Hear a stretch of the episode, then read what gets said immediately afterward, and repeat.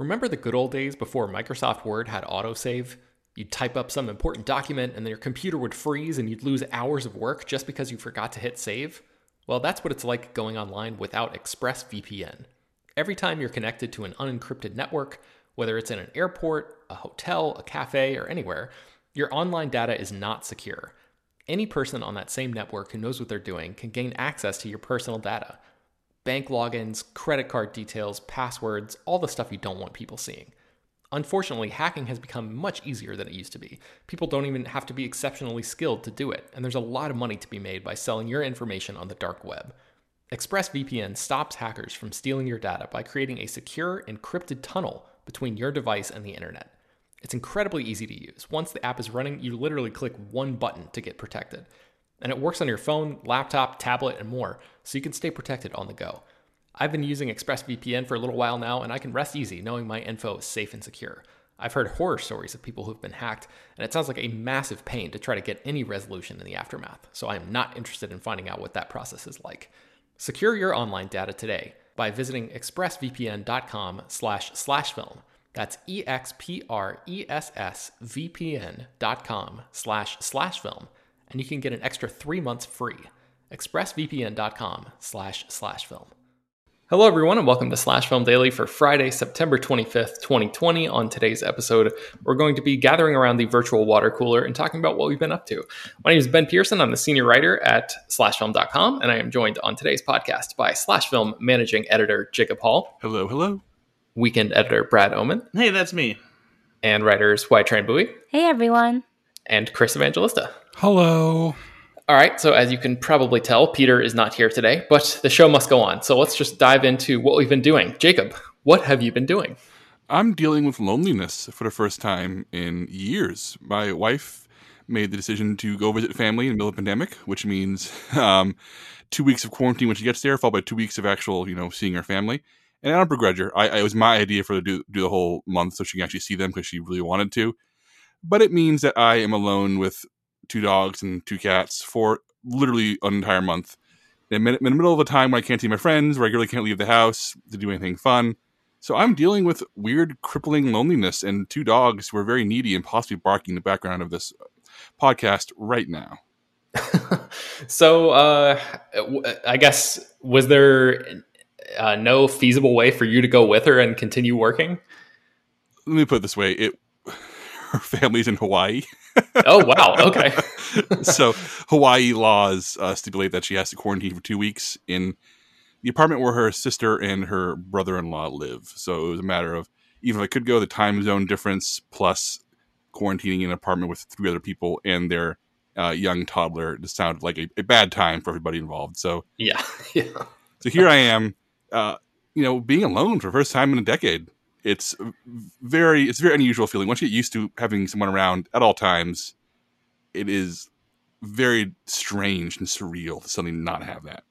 Yeah, I imagine a lot of people are going through that right now who have um, or have been, you know, for for this year basically. Like people who have always who have lived alone but, you know, used to go into an office and actually like, you know, interact with people on a day-to-day basis. For us it's a bit different because we've been working from from home for so long even before the pandemic hit. But I I imagine that uh, Jacob you should take some comfort in knowing that you're not alone in feeling alone in these times. yeah, I'm trying to fill the time. I I'm working on the podcast with HT, Trekking Through Time and Space, now available on iTunes, Spotify, and all your usual suspects. You should check that out. And I'm working on another top secret project with some slash film folks as well that I can't talk about yet. Ooh, sweet, nice tease. Yeah. Uh, you have here that that you've been um, dancing around with the idea of uh, of joining the gig economy, Jacob. What's yes, going on there? I've already put my toe in it. Uh, with all my evenings completely free, I can either sit down and be sad and lonely and try to watch movies, which, you know, not, not a bad thing to do, or I can keep myself active and try to earn a little bit of extra money. So I signed up for DoorDash and I spent all last night delivering food all around so, the city of Austin. is this the first time that you've done anything like this with the, I guess, in, in the you know in the Uber era? Uh, absolutely, yes. I used to work retail. I worked at Target for years and years and years and years before I was you know a full time writer. I was even writing freelance for multiple sites while working at Target over a decade ago. So I'm I'm used to being in a service industry. However, this is my first time delivering. It's the first time working in the gig economy, you know, app driven world, and it's strange because I don't regret doing this at all so far. I, have done two nights so far. I made actually really good money delivering uh, pandemic food to people in their homes, dropping off their porch and ringing doorbell and walking away. So I don't feel I feel I feel reasonably safe since, since I'm not you know seeing people face to face most of the time. But it's it's very odd because they've video gamified uh, service industry work. It's very much a you have one minute to take this you know job we're offering you. All your stats are tracked. Your high score, aka the money you've made, is tracked at all times. There are special, you know, achievements you can get, like deliver four deliveries during this window of the night or morning and get an extra fifteen dollars. It is wild how much it feels like an addictive video game, huh. and how my adrenaline is pumping while I'm fucking delivering food. Like I'm at, I'm at Cheesecake Factory, and a second thing comes up saying there's a, there's an additional Cheesecake Factory order here if you if you want to pick it up, here's an extra twelve bucks. I'm like, hell yeah, give me, I'll deliver more Cheesecake Factory. I'll, I'll do it right here, right now. Get, make the numbers get bigger. And you know, like any millennial, I have enough. I have credit card debt. I'm not. I'm not underwater. I'm not in a bad position. But I have enough that if I can make a thousand dollars door dashing this month, which I could do based on the, my first two sessions, then that's a nice chunk out of a credit card. I'm not regretting it. However, for those of you who do this full time and are dealing with this adrenaline, stress, and other people's like terrible directions to their apartments, um, uh, I, I, my hat's off to you. I, I, I will never I will never give you one star ever again. Not, not that I made a habit of that, but um, after realizing what dashers have to go through f- for other people, I am very, very keenly aware of what I will do to treat other people. Because it's like it's like, how do they expect us to find your apartment when it's at night in an unlit complex in building six, apartment 2030. Why is apartment 2030 in building six, Ben? Why?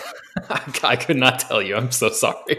uh, but yeah, it, it, it's, it's strange. And, you know, so if you do use DoorDash or Uber Eats, please go to the note section if you live in an apartment and give some directions to your dasher. So I won't, I won't have to call you and say, hey, please give me better directions to your place. Because quite frankly, if you don't have those in your in your description, you are making it very hard and making it very, making your delivery take longer. So that's after two sessions of DoorDash. I'm an expert. Go do that. All right. Well, uh, yeah, maybe you can sort of keep us posted as the month goes on and and uh, tell us any crazy stories that happen along the way because it sounds like a an interesting potential side gig for you. So, yeah. and you know um, right. listen, listen to podcast and audiobooks, Ben. I'm making my own hours, so credit card debt goodbye. All right, I, I admire the uh, the hustle, the grit. That that truly is a, a millennial, um, you know, a, a uh, uh, what would you call that? Like a a central focus of of all millennials. But um, and and certainly it sounds like you'll be having plenty of time to listen to some good stuff anyway. So maybe you can talk about that on the podcast too. Um, it also seems like Jacob, you've had some time to read some stuff too. So you're the only one in the what we've been reading section. What have you been reading lately? Oh goodness, I have to talk again already. Okay, people are so tired of me and my voice. I read uh, Caddyshack: The Making of a Hollywood Cinderella Story by Chris uh, Chris Nashawaty, the uh, Entertainment Weekly writer, and I, re- I read this on a whim because I heard the making of Caddyshack, the 1980 comedy, was crazy, and the book delivers. It is indeed a very unbridled production. And I guess the best thing I see about this book is that I don't like Caddyshack. I don't think it's very funny. I, I have no love for that film, but this book is fantastic. And I realized what's fantastic when, in order to explain Caddyshack, in order to explain how this strange golf comedy got made in 1980, they have to explain Saturday Night Live, and they have to explain National Lampoon, and they have to explain the Harvard Lampoon. They have to explain uh, Second City and SCTV. And it ends up being that Caddyshack is the culmination of a decade of, co- of comedic evolution. All the people involved in this movie, in order to understand how they got here, is to in order to appreciate it, you have to understand the, the, trajectory of comedy from 1968 to 1979, and that blew me away. Uh, I was really bowled over by how much it managed to encapsulate what comedy meant at the time and how Caddyshack represented it, even though I don't like the film. Uh, Brad, I think you in particular would really, really dig this book. Have you read this? No, I I have this actually, and um, I have like a couple Amazon wish lists of like things that I want to buy at some point, or like you know ask for for Christmas or something, and that's one of the books that I, I haven't bit the bullet on buying yet. Yeah, you, would really like. It. In fact, I recommend to anybody if if you're interested at all in how comedy changed in the '70s, even if you don't like Caddyshack, this is a great book, and uh, it will definitely color your opinion on certain people. Uh, I walked away from this book very impressed by Harold Ramis and terrified of Bill Murray. I'll leave it at that. Uh, real quick, Jacob, before we move on from this topic, I also have heard that the making of this movie was really insane, and I think one of the big sort of um, I don't know, like it's not an urban legend because I think it's actually true. Uh, facts, I guess, uh, sort of pieces of wisdom floating around about the making of this film is, that um, Chevy Chase and, and, Bill Murray really, really clashed on the movie, and and their styles of comedy and and huge uh, personalities were like so uh, different and and big, and um, you know going head to head at all times that uh, it seemed to be a little tense uh, behind the scenes. I don't know really any of the details about anything that happened. Is there? I guess maybe without giving away anything big, if there are any like big reveals or anything in the book, but um, I, I, assume they dove into that a little bit. Uh, do you have any um, small stories you could share about that? Interestingly, there is the story of Bill Murray and Chevy Chase goes back to SNL when they got into a, a fist fight during season two when Chevy Chase came back to guest star and Bill Murray was essentially goaded into a fist fight by his co-stars who all were resentful of Chevy Chase, which features my all-time favorite Bill Murray moment uh, off screen, which is where during the fist fight everybody pulls them back and Bill Murray in the heat of anger screams at Chevy Chase, "Medium talent," which is. uh, but apparently, everybody was very worried about this on set that they would clash and they have one big scene in Caddyshack that is uh, mostly improvised between Bill Murray and Chevy Chase, and everyone's on pins and needles. And turns out that ended up being sort of an exorcism for the two of them as they on screen worked out their differences in character in a way that they actually buried the hatchet on screen, and, and it's the scene that's in the film. Huh, very cool. I had not heard that. All right, well, that, the book is called Caddyshack: The Making of a Hollywood Cinderella Story, and it is about uh, it is out right now. Uh, let's dive into what we've been watching. Brad, you and I watched a documentary called Console Wars. I want to hear what you thought about this, and then I'll, I'll chime in with my thoughts afterwards. Sure. Um, so the, this is based on a book uh, by Blake J. Harris. Um, it's about the battle between Sega and Nintendo for home video game console supremacy. Uh, Sega came in on the scene in 1989 and started to give Nintendo a run for their money after they dominated the market for around five years and really just became complacent and comfortable, uh, essentially monopolizing the home video game uh, world after it came crashing down, uh, largely thanks to Atari and some pretty bad games uh, in the early '80s. And so this documentary chronicles that that battle between Sega and Nintendo by talking to uh, the executives at both companies and digging into uh, their tactics as far as how they fought each other, how Sega um, had a, a you know very distinct strategy as far as how they wanted to take down Nintendo and uh, it's extremely entertaining, very fascinating. This is a lot of stuff that you don't normally hear about the video game industry. Um, it if you watched Netflix's High Score, which is another video game documentary that we talked about uh, previously, you'll know some of the finer points because that series did cover this big part of video game history. And the style of this documentary is similar too. It uses like uh, video game style graphics to create dramatizations of scenes and moments and anecdotes described by these executives. Uh, has tons of vintage commercial footage and stuff places from like game conventions and things like that. It's really fun to actually see some of the quick video game commercial clips because you'll spot people like Paul Rudd and Ethan Suplee that started them uh, back in the early '90s. Um, but other, it's it's still a great um, you know coverage of of this story. I um, it digs deep into it. It gets into a lot more details than High Score could have because High Score was a lot more of a broad coverage of, of video games. Um, but yeah, like I said, it's entertaining, it's fascinating, and so if, if you ever you know had a video game system and grew up with Nintendo and Sega, then you'll uh, you'll definitely get a kick out of this one. I feel very similarly. Uh, I I also really really loved the um, you know the, the footage from the era all that stuff from you know like uh, e3 and like the video game conventions and stuff like that like seeing you know the, those um, that yeah that sort of vintage footage uh, and like all those commercials and stuff like some of them actually like brought me back to my own childhood and be like man I, I have not thought about this one particular sega commercial since it was like in heavy rotation in you know 1997 or whatever. But um but seeing it now it just sort of like you know sucked me back into uh, into that that particular time in my life. Um because I was a, a, Sega kid growing up. Uh, all my friends had Nintendo, and my um, family got a Sega, and so that was a it, it, was it was a weird time, you know. Like it, you, it was very um, I don't know. I mean, I, I, guess there is a rivalry between like Xbox and PlayStation now, but it doesn't feel as um, as much, uh, quite as much of a of a like all defining kind of thing that oh, the Sega man, versus Nintendo to, thing. You need to go on some video game forums. It is uglier than ever. Okay, all right. Well, yeah, it's meaner I- now. I- It- it's just meaner. It's not. As, it's the console wars in the '90s seemed fun. Modern day console wars are just ugly, gross, grown men yelling at each other on internet forums. Well, yeah, I guess I guess that's a, a pretty um, consistent thing that you'll find almost anywhere on the internet. But I don't know. It, it seemed like, and and maybe I should not be bringing this up because, like Jacob says, I I'm I do not frequent modern day forums, and I don't. I guess I don't have a, as full a grasp on the current uh, war as as I I might. But um, it seems like to me that back in the day, and and Brad, this sort of like they talk about this in the documentary a little bit. Like it's almost like a a full personality kind of thing. Like like their Sega is like all about attitude, right? Like they talk about that in the doc, and Nintendo is like much more. Um, I don't know. It's like the Disney of the time, like sort of a family friendly kind of vibe. So it seems like buying this one system was more about like crafting. Like like uh explaining who you were to the world did you get that sense from this documentary a little bit Um, I mean, yeah, I, I guess so. Because like, there's there's, I, there's a certain identity that comes with it, especially with the way that like Sega advertised itself. But I don't know. For me as a kid, like, I I just I wanted both systems, you know. And I I only ever I had the original Nintendo, and then I had a Sega. I never had a Super Nintendo, and so for me, I've never really had much as, as far as like a an identity where I'm like, no, I'm a I'm a Sega kid or I'm a Nintendo kid. But I I can definitely see like how that would would come about during that time. Yeah.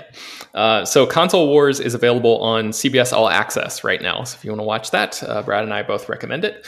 Okay, for me, I watched all of Pen 15 season two. This is the show that is on Hulu. It's a Hulu original comedy. Um, it is created or co created by Maya Erskine and Anna Konkle, who are the stars of the show. Uh, Sam um, I believe is how you pronounce his last name, is also the co creator. But uh, Maya and Anna are the stars of the show and they are like 30 something years old and they play you know like 14 year olds and they are basically in i think they're in eighth grade. So yeah what is that 14 15 year olds and the rest of the cast around them is comprised of people who are actually you know 14 or 15 years old. Um, so it, it's sort of uh, the first season i think made it more um, like that the distinction between them you know these the clearly adults uh, you know acting with clearly children was a little bit more um, obvious in the first season. I think in season two it's like they're so good at playing these middle school versions of themselves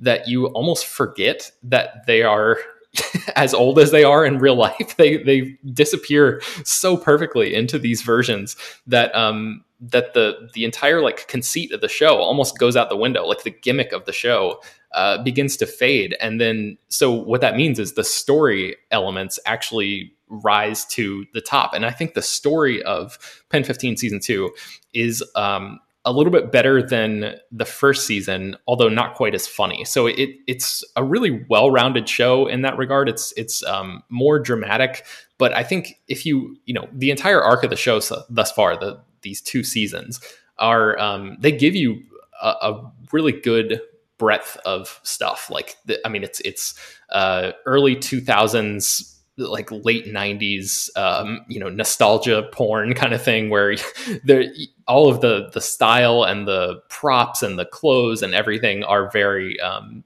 you know it, it, sort of whisks you right back into that world. Uh, and that was around the time that i was you know i'm about the same age as these creators so it, it's a very um, it's like watching a Lady Bird or something for people who you know uh, or, or any high school movie when when that period aligns with the period that you were in high school it's a very um it's a sweet spot you know as a viewer so uh, the show, I guess, maybe might work a little bit better for me than other people in that regard. But I really think it's it's almost like a universal experience, even though it takes place in like like I said, the late '90s or, or the year 2000 or something. Um, but uh, man, yeah, I just I, I don't want to get too much into the specifics or anything, but I, I, was just very impressed with the drama of Pen 15 season two. Um, has anybody else here seen the show, or, or you know, I, if not the second season, then any of the first season, or am I the only one? I haven't. It's on my list, but I just want to say that Maya Erskine, Ers- Erskine, um, yeah. I dressed exactly like her in middle school. So, you know, authenticity at least.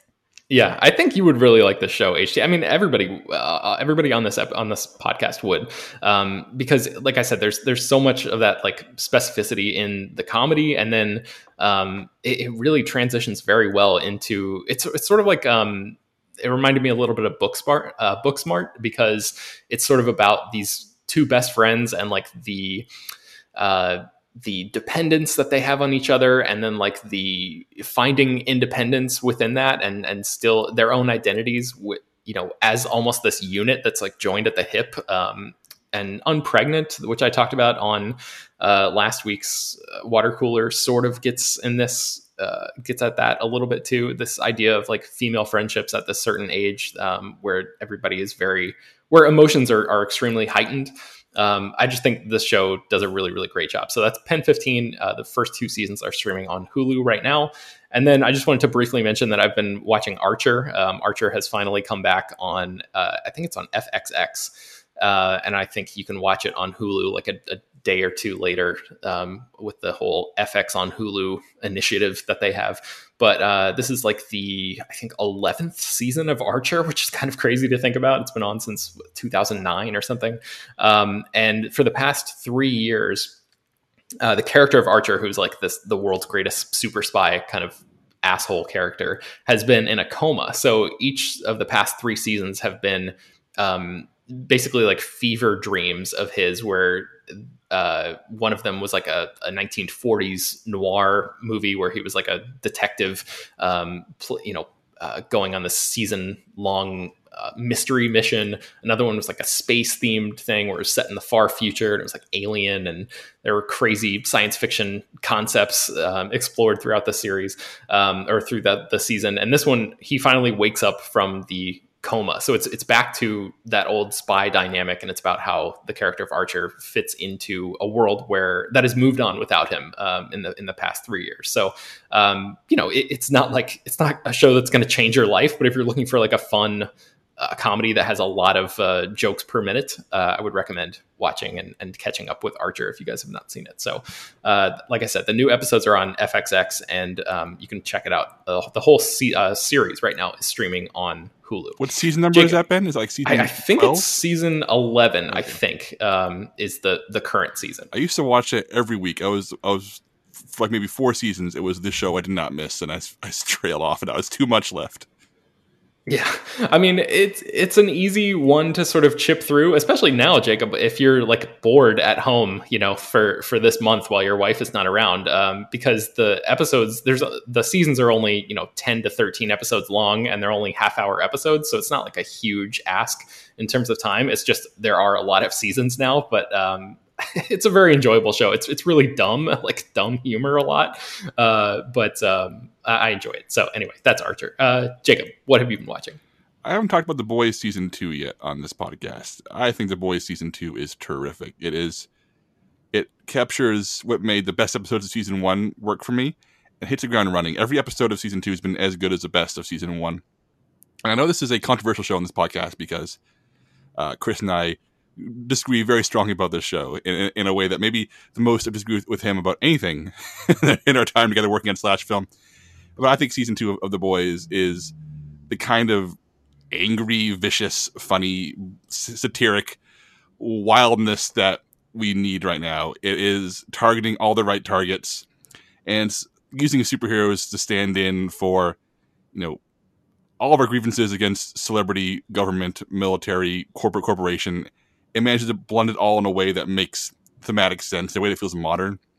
And as someone who read a lot of the comic before it was, before I decided that to stop because it was bad and I shouldn't have started in the first place, it makes so many smart adaptation choices. Like, for example, there's a character in the comic who's literally a beefy German guy with a swastika on his chest who's a Nazi superhero. In this one, that character's been adapted to be a young, attractive woman with a cool haircut who's social social media savvy and uh, hides her white supremacist white supremacist leanings in in the idea of rallying against PC culture. And it's ended up being this really chilling villain. In a, in a show full of chilling characters, she is very upsetting to watch in a way that feels incredibly modern. I can't wait for the show to take her down uh, as it does all of its great villains. So that's The Boys season two. It airs, well, it arrives every new episode on Friday. It's a little over halfway through the season now.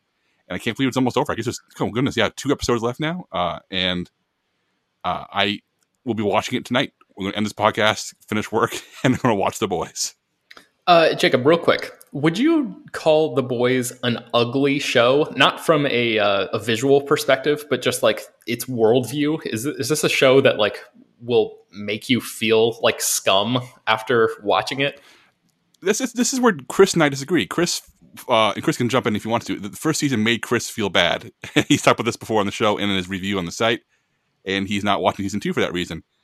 But for me, I think the, the show is about people in a bad world trying to escape that bad world, trying to destroy that bad world, and I leave the show each week feeling angry but ready to fight, as opposed to feeling brung down and brought down by it.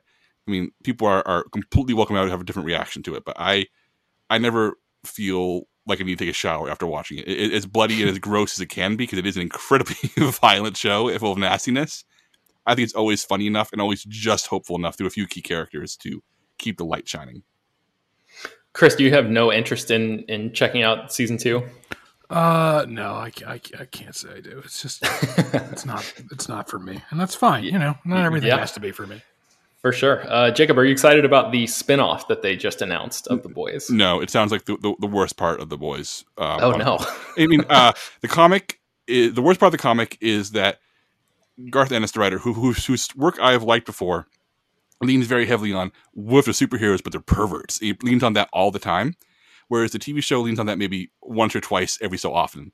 And setting up a spin-off where it's a bunch of young sexy superheroes in college with hijinks sounds like the worst parts of that comic being brought to life. You know, Mm. if they're superheroes, but they're going to have sex all the time? I'm like, no, no. Superheroes in the show are very much representations. Everything that's wrong with you know the world and the people who are fighting against that. So I don't think I need to watch a show about those people.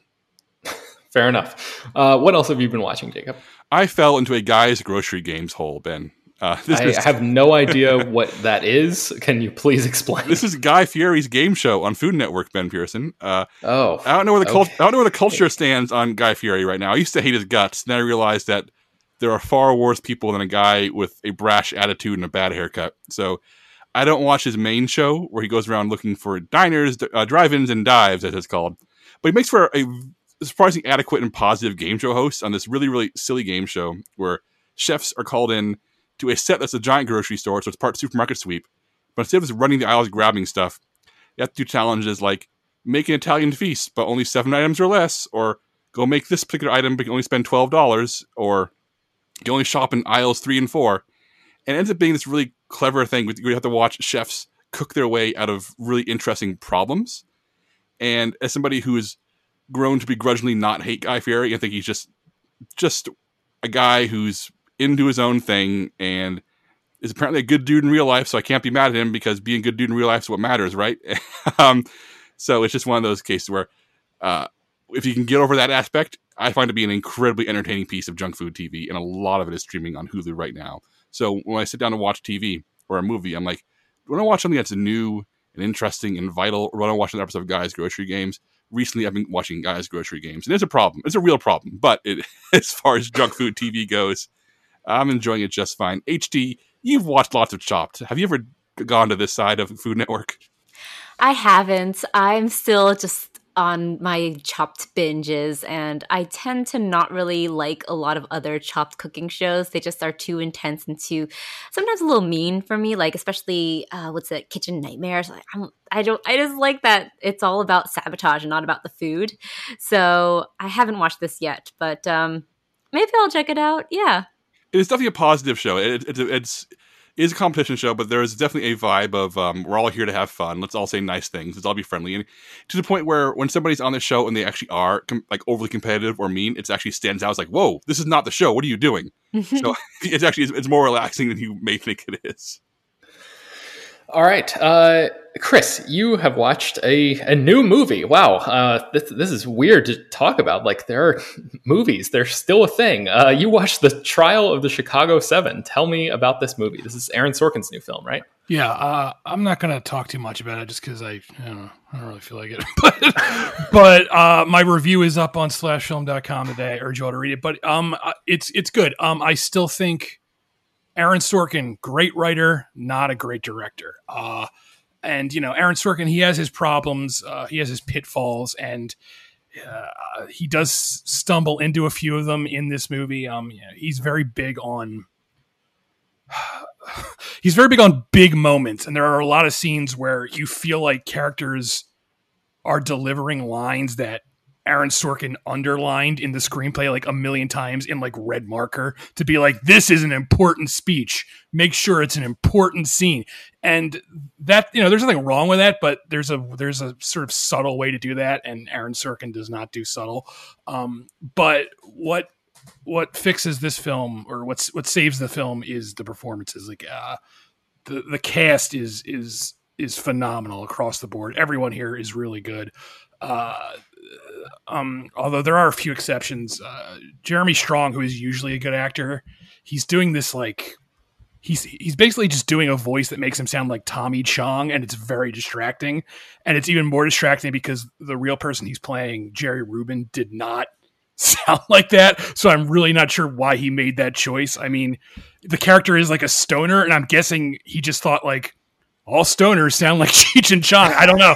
So it's it's a, it's a like after I watched the film, I was like, did Jerry Rubin really sound like that? And I went and watched a bunch of like old interviews with him, and he did not sound like that at all. So I'm really not sure why Jeremy Strong made that decision. Jeremy, but Jeremy Strong has been making weird choices in movies lately. Like I remember his character in The Gentlemen was also just felt like very odd choices Right. all around. So I don't really know.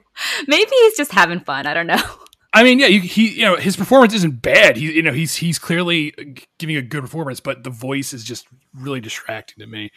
And uh, Sacha Baron Cohen is is good, but he has to do an American accent, and a lot of times his his real accent keeps slipping in. But you know these are like nitpicks. Like beyond that, the performances are are very good. So I would say you know watch this for the performances alone because that, that's what makes it good. And I, I realize I said I didn't want to talk much about this, but I already did. So I'm, gonna- I'm going to stop right now.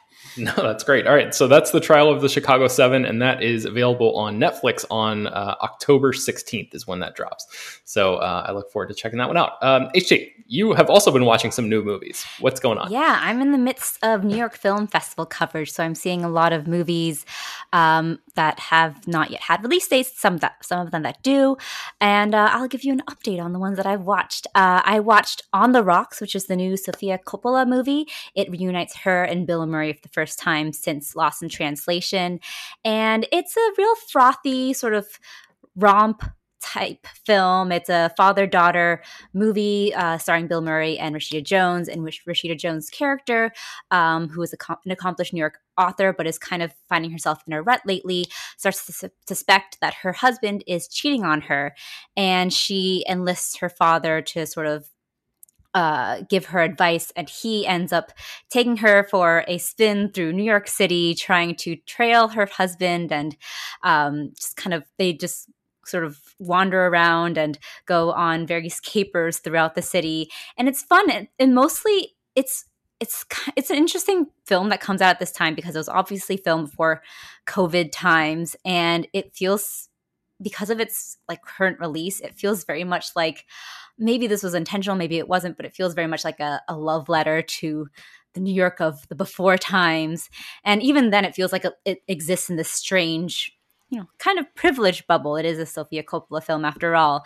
Um, but watching it, I just felt so nostalgic and sad for for for like the just that this New York doesn't exactly exist anymore. I mean, it's not dead for sure, but um, it's uh that was sort of the thing that hit me the most. Otherwise, it's an enjoyable film. It's much more casual and almost more lackadaisical than a Sofia Coppola, Coppola film generally is. There isn't that crushing sense of ennui that's in a lot of her films. It's very light, um, but it's it's really fun, especially for Bill Murray's performance, who um, he kind of plays an exaggerated version of his sort of mythic persona as this strange Hollywood urban legend, and uh, he gets to peel back the layers of that a little and give a, a sort of melancholy um, twist to it. So that's on the rocks. It's going to be coming to Apple actually soon. So I'm going to look up the date for that because I should have had that pulled up. uh, it's coming to Apple TV Plus on uh, October 23rd, 2020. Okay. Uh, real quick, before you move off that, you mentioned the ennui, and that is like the one word that I think of when I think of Sofia Coppola as a filmmaker. Um, you mentioned this is this is not that. This is a much more lighter thing. Um, I, I, just wonder what you think about that uh, transition out of that, and and if if after watching this movie you would like to see more uh, you know, lightly toned movies from Coppola, or if you want, if you prefer the the sort of ennui that she's more traditionally known for. I think I would prefer the ennui because deprived of that, it doesn't feel very much like a Sofia Coppola film. It just kind of feels like I don't, I don't, I can't think of an exact filmmaker who it be, but just it feels like it less ha- has less of her trademark on it. Um, it's still enjoyable, but uh, I would say that I, I like when she's brooding and and sad and and uh, deconstructing the um, facets of femininity and and, and pa- the patriarchy and stuff. So. I, I, would say this is an enjoyable watch, um, but not one of Coppola's best or even most memorable films, but enjoyable. All right. Uh, what else have you been watching? I have been watching uh, The Human Voice. So this is Pedro Almodovar's English language debut. It stars Tilda Swinton, and it is a adaptation of the Jean Cocteau play of the same name. It's a short film, so it's not his English language feature debut, but it is for sure another great entry into Almodovar's uh, filmography. And Tilda Swinton just burns up the screen in this film. I I just I love Almodovar in general. I think that his bold filmmaking, his bold colors, his bold emotions are always just so delightful to experience on screen. It's so cinematic, and he does so much with the 30 minutes here, uh, so much more so than like what many filmmakers are have been able to achieve in you know two hours. So this is very much Almodovar to its fullest. It's very bright, vibrant, melodramatic, and it's all about this Swinton's performance and um, that performative grief in a way, and that uh, her character uh, is basically on a long phone call with her former lover, uh, sort of going through a breakdown and talking about her relationship and meditating on love and grief and all those kind of things. And it is really amazing what Almodovar and Swinton can do with just her, some AirPods, and a luxurious apartment. It's just a, a really fantastic short film. It might be one of my probably is my favorite thing I've seen of the well, no, actually, there's another one that I will mention, but it's one of my favorite things I've seen out of New York Film Festival so far. And um, I only wish it was longer. I, I really wish it um, was more than like just the half hour that we got, but it is a perfect little short film. And um, it was filmed during uh, COVID times, during like the um, with social distancing measures, and the way that Almodovar works that into uh, the film is just really wonderful to watch. He makes this sort of like this metatextual commentary on that performative type of grief, and uh, by making it clear that this apartment that she's sort of swanning about is built on a soundstage, and he shows the exterior of that of that uh, apartment in this sort of gray industrial soundstage, and it's it's really just great to watch. So that's the Human Voice, the Pedro Almodovar Tilda Swinton collaboration. It's fantastic. And don't know if it'll be streaming anywhere soon. I think it was just picked up by Searchlight. I, I was just looking this up because I was like, this sounds fascinating. How the heck are the rest of us going to get a chance to see this? And evidently, like two days ago, Sony Pictures Classics picked it up. Um, and it seems like they are going to be figuring out a release plan. And like, there's talk that this could end up competing in the Oscars for Best Live Action Short. Um, but I don't know about what that release plan is going to be because they just picked it up a couple days ago. So I think they're probably still figuring out a, a plan there. But um, hopefully it'll get released on one of the streaming services and we'll be able to check it out soon. Yeah, hopefully. So the next thing I watched is a an Argentinian film called Isabella, directed by Matias uh, Piñeiro. And um, it is sort of a play on Shakespeare's Measure for Measure. It's about um, these aspiring actors as they audition for a play um, for Measure for Measure. And it's told in this nonlinear fashion where you jump between their audition and things they describe in their audition. And there is that sort of thin uh, line between reality and, and fantasy that's always fun in these kind of festival movies. Um, but it's a little bit uh, opaque in terms of its depictions of its characters and their thought processes and what they're going through.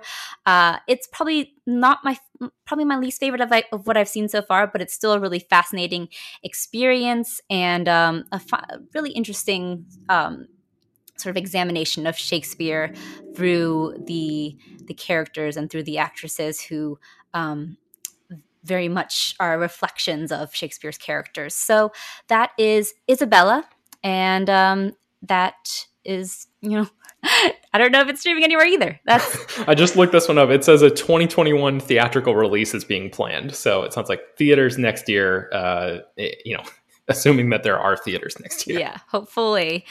Uh, the next thing I watched was my favorite thing for sure. Oh, that I seen at the festival, but also of the year, and that's Chloe Zhao's Nomadland. I was so so excited to see this. It was um, I think Chris reviewed it at the Toronto Film Festival, and I was just really excited to be able to watch it and um, just see all the buzz and anticipation. There's already Oscar buzz around it, but that's not you know the reason that I wanted to see it. Um, and this is just a, a, beautiful, beautiful slice of Americana um, that just feels like a um, a way of that is ugh, that feels like it finds the beauty and the serenity in pain and loss and grief and in like the restless nomadic spirit that it depicts on screen. Frances mcdormand plays a woman whose um, factory town gets completely shut up and she decides to pack up everything in her entire life and uh, drive west and live in a, a van and um, it's just a such a really exquisite film that i adored every second it made my heart swell and ache and all of those things that you want to happen when you react to a beautiful film. Um, I especially was reminded of the idea of um, this Japanese art called uh, kin. Hold on, it's called kintsugi, and it's the mending of broken pottery with gold, which is meant to call attention to the cracks and the flaws in a formerly broken piece of pottery. And it, in the end, creates something stronger and more beautiful than what was there before. And I feel like that spoke so clearly to Nomadland and that it celebrates those those cracks, that grief, and in the end, the composite is something much stronger and more beautiful than what was there previously. So I adored this film. Uh, Chris has spoken about before, and um, I don't know if there's anything you wanted to add? Oh no, it's great. Um, it's great. Uh, yeah, th- there's like a shitty Hollywood version of this movie where it's like all about her character getting back on her feet and finding a job, and like this. That's not what this movie is. And I was so, I just found that so refreshing. Like it's it's it's not like here's how she gets a house again. Like that's not what this movie is. And I thought that was so interesting and good. And you know, this movie is fantastic. Yes. So that's Nomadland. Some- Do you have any idea when this one is coming out? Because I've I have not looked this one up, so I'm not sure. Um, I I think this one was uh, picked up by Searchlight. December fourth. I'm sorry. Okay. All right. December fourth. December fourth. There we go.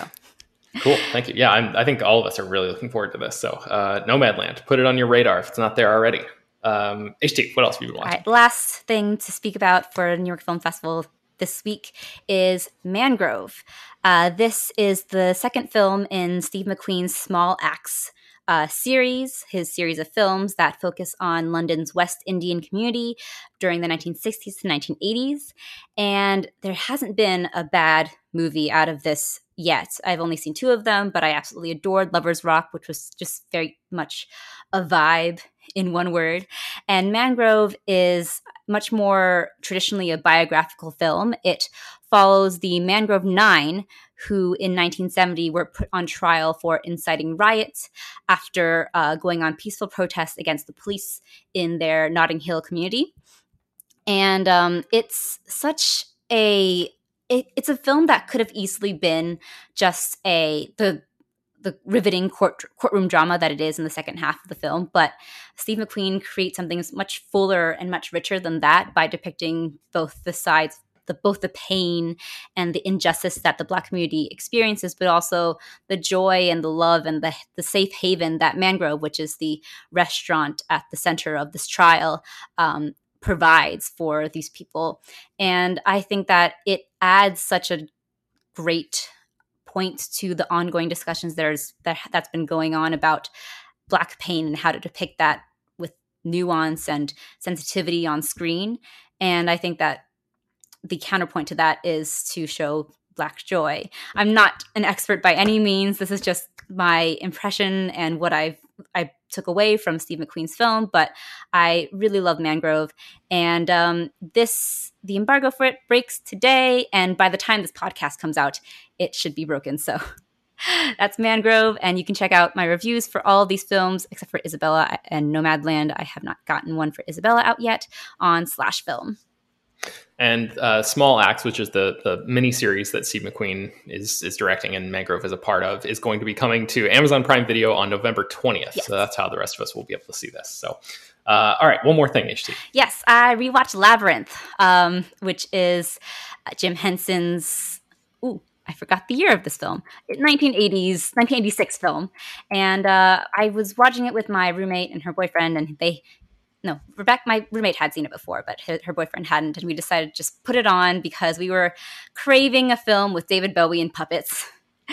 and it's great. I mean, it's on Amazon uh, Video right now. It's uh, it's free to stream if you have an Amazon Prime subscription. I don't know if I've talked about it before, but yeah, I love this film. I'm I have very dear, fond memories of it.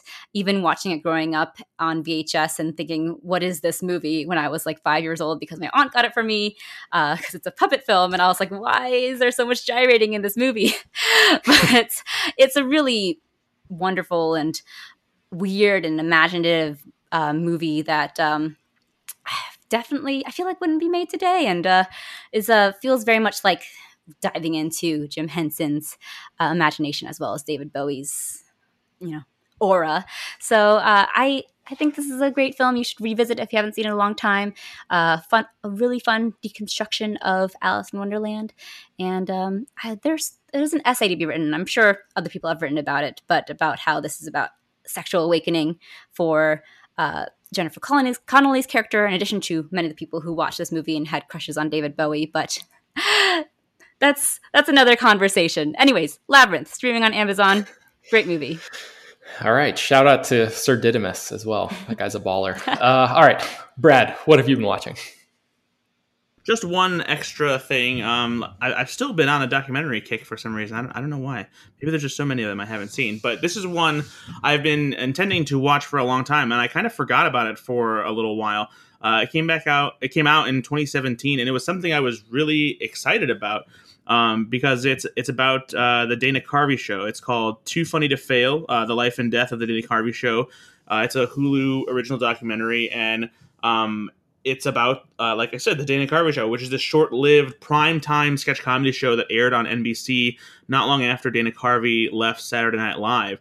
And it famously lasted only a single season, and they didn't even get to air their final episode because it was just so weird and wild, and they had such a battle with executives about the content on prime time and how they had were losing so many viewers from their home improvement lead-in uh, that it was just all over entertainment news and it was just one, one of those things and what's even crazier about this for people who don't know is that the uh, team behind the dana carvey show is full of some of like the best names uh, in comedy that have stuck around for a while. And the the team they have besides Dana Carvey, Dana Carvey was able to bring Robert Smigel with him, from Saturday Night Live, and they essentially sparked uh, Steve Carell and Stephen Colbert's careers after they were part of Second City. This was even before they were on the Daily Show. And then they also had Charlie Kaufman, uh, who we all know as you know the filmmaker behind Eternal Sunshine of the Spotless Mind and Anomalisa.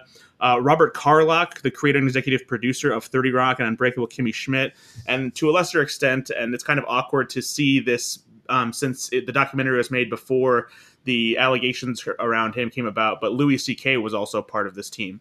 And so the documentary dives into the genesis of the show, their fight with executives, their uh, um, while their show was on, and just all of this these great behind the scenes stories. And it's also really really funny too because these are all hilarious people reflecting on the show that is considered to be such an epic failure. Um, and even Smigel, like even though he like he laughs about certain things, you can tell that he feels you know almost uh, not almost like really sad still that this was something that didn't work out because it was something they were all extremely proud of and very excited about and feels like it was just ahead of its time because it came at a time when ABC had just been taken over by Disney, which did not help them by any means. And it was just too weird for the kind of comedy that was popular during this period uh, in the, the, the mid 90s. And I think if Dana Carvey show came around today, it would be a huge hit and everyone would have loved it, but it just came at, at the wrong time. Um, so yeah, if you want to watch that, find out more about it, it, it's on Hulu, and you can you can get the entire short first season uh, or only season run of the Dana Carvey show on DVD. Um, Brad, I'm just curious. I have not seen the Dana Carvey show, and I also have not seen the Ben Stiller show. But it, uh, the way you described that, and like you know the the great writing staff and all that kind of stuff, the the talented people who went on to bigger and better things, it sort of reminded me of the Ben Stiller show, which aired uh, what five years or something before the Dana Carvey show. I was just curious if you if you had seen uh, the Ben Stiller show and like how you would compare those two shows because I sort of like missed that whole thing. I guess I was too young and I just never went back. You know, when I was an adult. Yeah, I've I've seen um, some of the Ben Stiller show. I haven't seen all of it. I do have it on DVD. I just haven't taken the time to watch everything on it yet. But yeah, it's it's a very similar thing. I think that Ben Stiller skewed a little bit more towards like Kids in the Hall kind of stuff, whereas the Dana Carvey show felt like it was like an alternate universe kind of Saturday Night Live in a way. Um, mm. But yeah, both both are, are have like the same kind of comedic approach, and and yeah, they they I, I would love to see a documentary on the Ben Stiller show too. Yeah, for sure. All right, so let's get into what we've been eating. Brad, what crazy things have you been eating this week? Wacky Brad's food. Um, so there's a new uh, variant of Skittles, Skittles smoothies uh, that is out there now that you can find. I found mine at uh, Walgreens, but I think you can get it pretty much anywhere where they have like the candy set up by the front of the registers and stuff. And so it's all smoothie inspired flavors. They, they have peach guava, blueberry, strawberry banana, mango, and raspberry. Um, and they're definitely distinctly uh, different from regular Skittles, but they all kind of have like almost like a vaguely bubblegum flavor to them, um, which I guess is kind of like what is supposed to represent, you know, the smoothie part of it. Because otherwise, you know, Skittles just just all, all kind of like fruity pebbles and Fruit Loops just taste vaguely fruity and um, you know, in general. Uh, but they're they're still pretty good. I, I usually like the the varied flavors of Skittles better than regular Skittles, just because I think all those Skittles taste the same for the most part. But maybe maybe mm. that's just me. Um, and so then so I'm not a candy corn person at all. Whenever candy corn comes around on Halloween, like keep it away from me. It's gross. Like I've been I've been tricked too many times thinking, oh, you know what, maybe candy corn will be good this time. It's it's never good. It's always just chunks of plastic sugar. Um, but I was curious enough to try um, sour haunted tropics candy corn from Brach's because it's it's fruit flavors uh, and it's a sour candy, and I was interested to see if it actually tasted anything like candy corn with like a fruit flavor. And thankfully, it doesn't. It just t- it tastes just like a hard, uh, chewable, fruity candy. Uh, and so it comes with flavors like watermelon and, and kiwi and, and, stuff like that. Um, and it's it's pretty good. It's not as sour as like a Sour Patch Kids or something like that. There's just a, a small coating on the the candy corn shape of it, which is all you know bright the fruit colors um, that come with it. So uh, yeah, if you don't like candy corn but you like sour fruit flavored candy, these Haunted Tropics candy corn are uh, pretty good. And they're I got this at Walgreens as well, and they're they're probably lying around just the candy out with all the rest of the Halloween candy. Is it the same consistency, like same texture as regular candy corn? Yeah, it is. It is for sure. Okay, all right. I was wondering if it was like a hard, like a hard shell kind of thing, because that's typically what happens with like sour candies, right? Yeah, yeah, no, but it's yeah, it's just like uh, candy corn as far as the texture. Okay. Uh, and so then I found uh, I didn't find these actually. My girlfriend bought um, some stuff like uh, she's from Zimbabwe, and obviously there they have tons of different uh, snacks and and candy and stuff like that. And she found a website that has had some of her favorite chips that she would eat when she used to live there. And so she just got a, a delivery of them recently, and she had me try them. And so they have a brand there called Simba Chips, and the, the mascot is a, a, lion wearing a crown. And the the flavor that she loves so much is uh, Mrs. H.S. Ball's chutney flavored potato chips. Wow. Yeah. Okay. What a what a mouthful. It is. It is a mouthful. Um, but they're really, really good. So they have um this like vaguely barbecue uh, flavor to them. It's it's it's smoky and tangy, but then it also kind of tastes like steak sauce. Um, and then there's also there, there's a, just a tiny bit of sweetness to it, be, um, because because of the the, the chutney. So uh, yeah, they, they're pretty good. I, w- I wish that they were easier to get a hold of so that we could get more of them. Because you can only get them in like these smaller bags, probably because other countries don't snack as much as we do. Um, but it was cool to try uh, these kinds of things. So um, I'm hoping that uh, she might be able to find some more uh, flavors and other things like that online that I can try out just to get a vibe for the kind of stuff that they have uh, back in her hometown.